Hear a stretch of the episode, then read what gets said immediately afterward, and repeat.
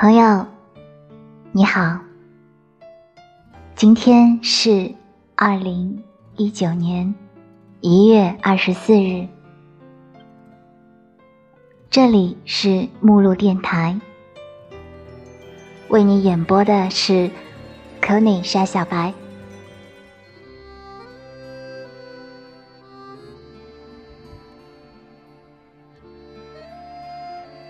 今天给大家读的文章是来自林清玄的《修得一颗柔软心》节选。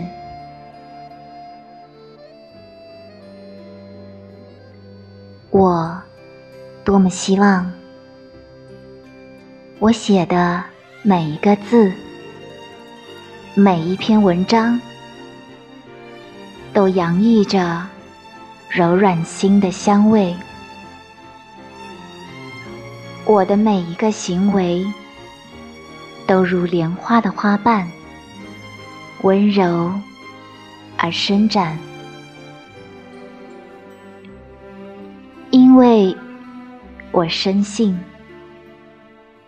一个作家在写字时，他画下的每一道线，都有他人格的介入。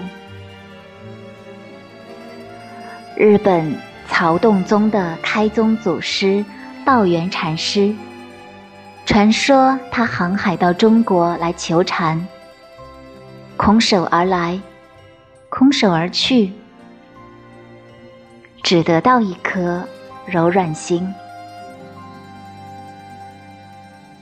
这是令人动容的故事，许多人认为。道元禅师到中国求柔软心，并把柔软心带回了日本。其实不然，柔软心是道元禅师本具的，甚至是人人本具的。但是，道元若不经过万里波涛，不到中国求禅，他本具的柔软心就得不到开发。柔软心不从外得，但有时由外在得到启发。学禅的人若无柔软心，禅就只是一种哲学。与存在主义无异。柔软心，并不是和泥巴。柔软心，是有着包容的见地，它超越一切，包容一切。柔软心是莲花，因慈悲为水，智慧作泥，而开放。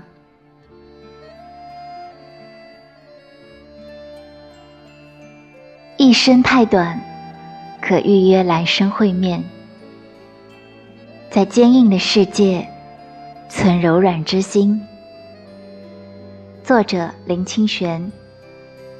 六十五年前，林清玄在台湾南部乡村岐山出生，名字由清怪和清玄改动，三次方定，算是偶然，又似必然。每读起散文，总想起先生的自述。我出生时没有哭，是带着微笑来到人间的。这份真实的柔软，也延续到他的文学与生命中。先生的文字如其名，行文清淡温煦，却藏着玄远的禅意。他说。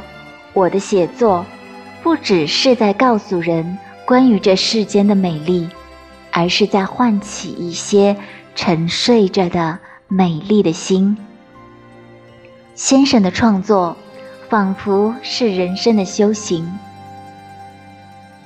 其清远、禅意执笔的林清玄，不曾想年轻时也颇爱饮酒，与古龙之间更是。酒逢知己千杯少，其笔名林大悲，即古龙所取，意为大杯喝酒。先生在《时报》任杂志主编时，古龙写武侠小说专栏，临催稿，古龙便说：“你不陪我喝酒，我就不给你写。”两人也曾在许多个日饮西斜的暮色里，为豪情所驱，大醉狂歌，一晚喝掉十几瓶上好的白兰地。这都是年轻时的事了。古龙去世前一周，送给林清玄一幅字：“陌上花开，可以缓缓醉。”又叮嘱他。日后少饮酒。其实，自古龙戒酒后，先生也不再饮酒了。许是因为酒逢知己千杯少，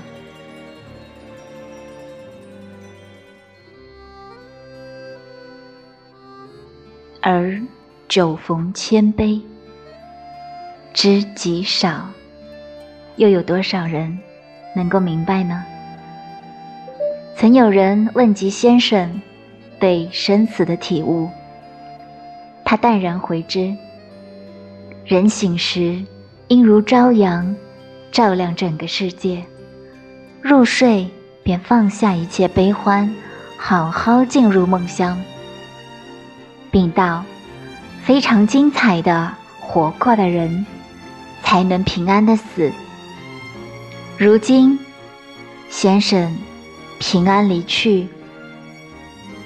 想起他曾说：“我们看不见月亮，不表示没有月亮，而是他远行到背面去了。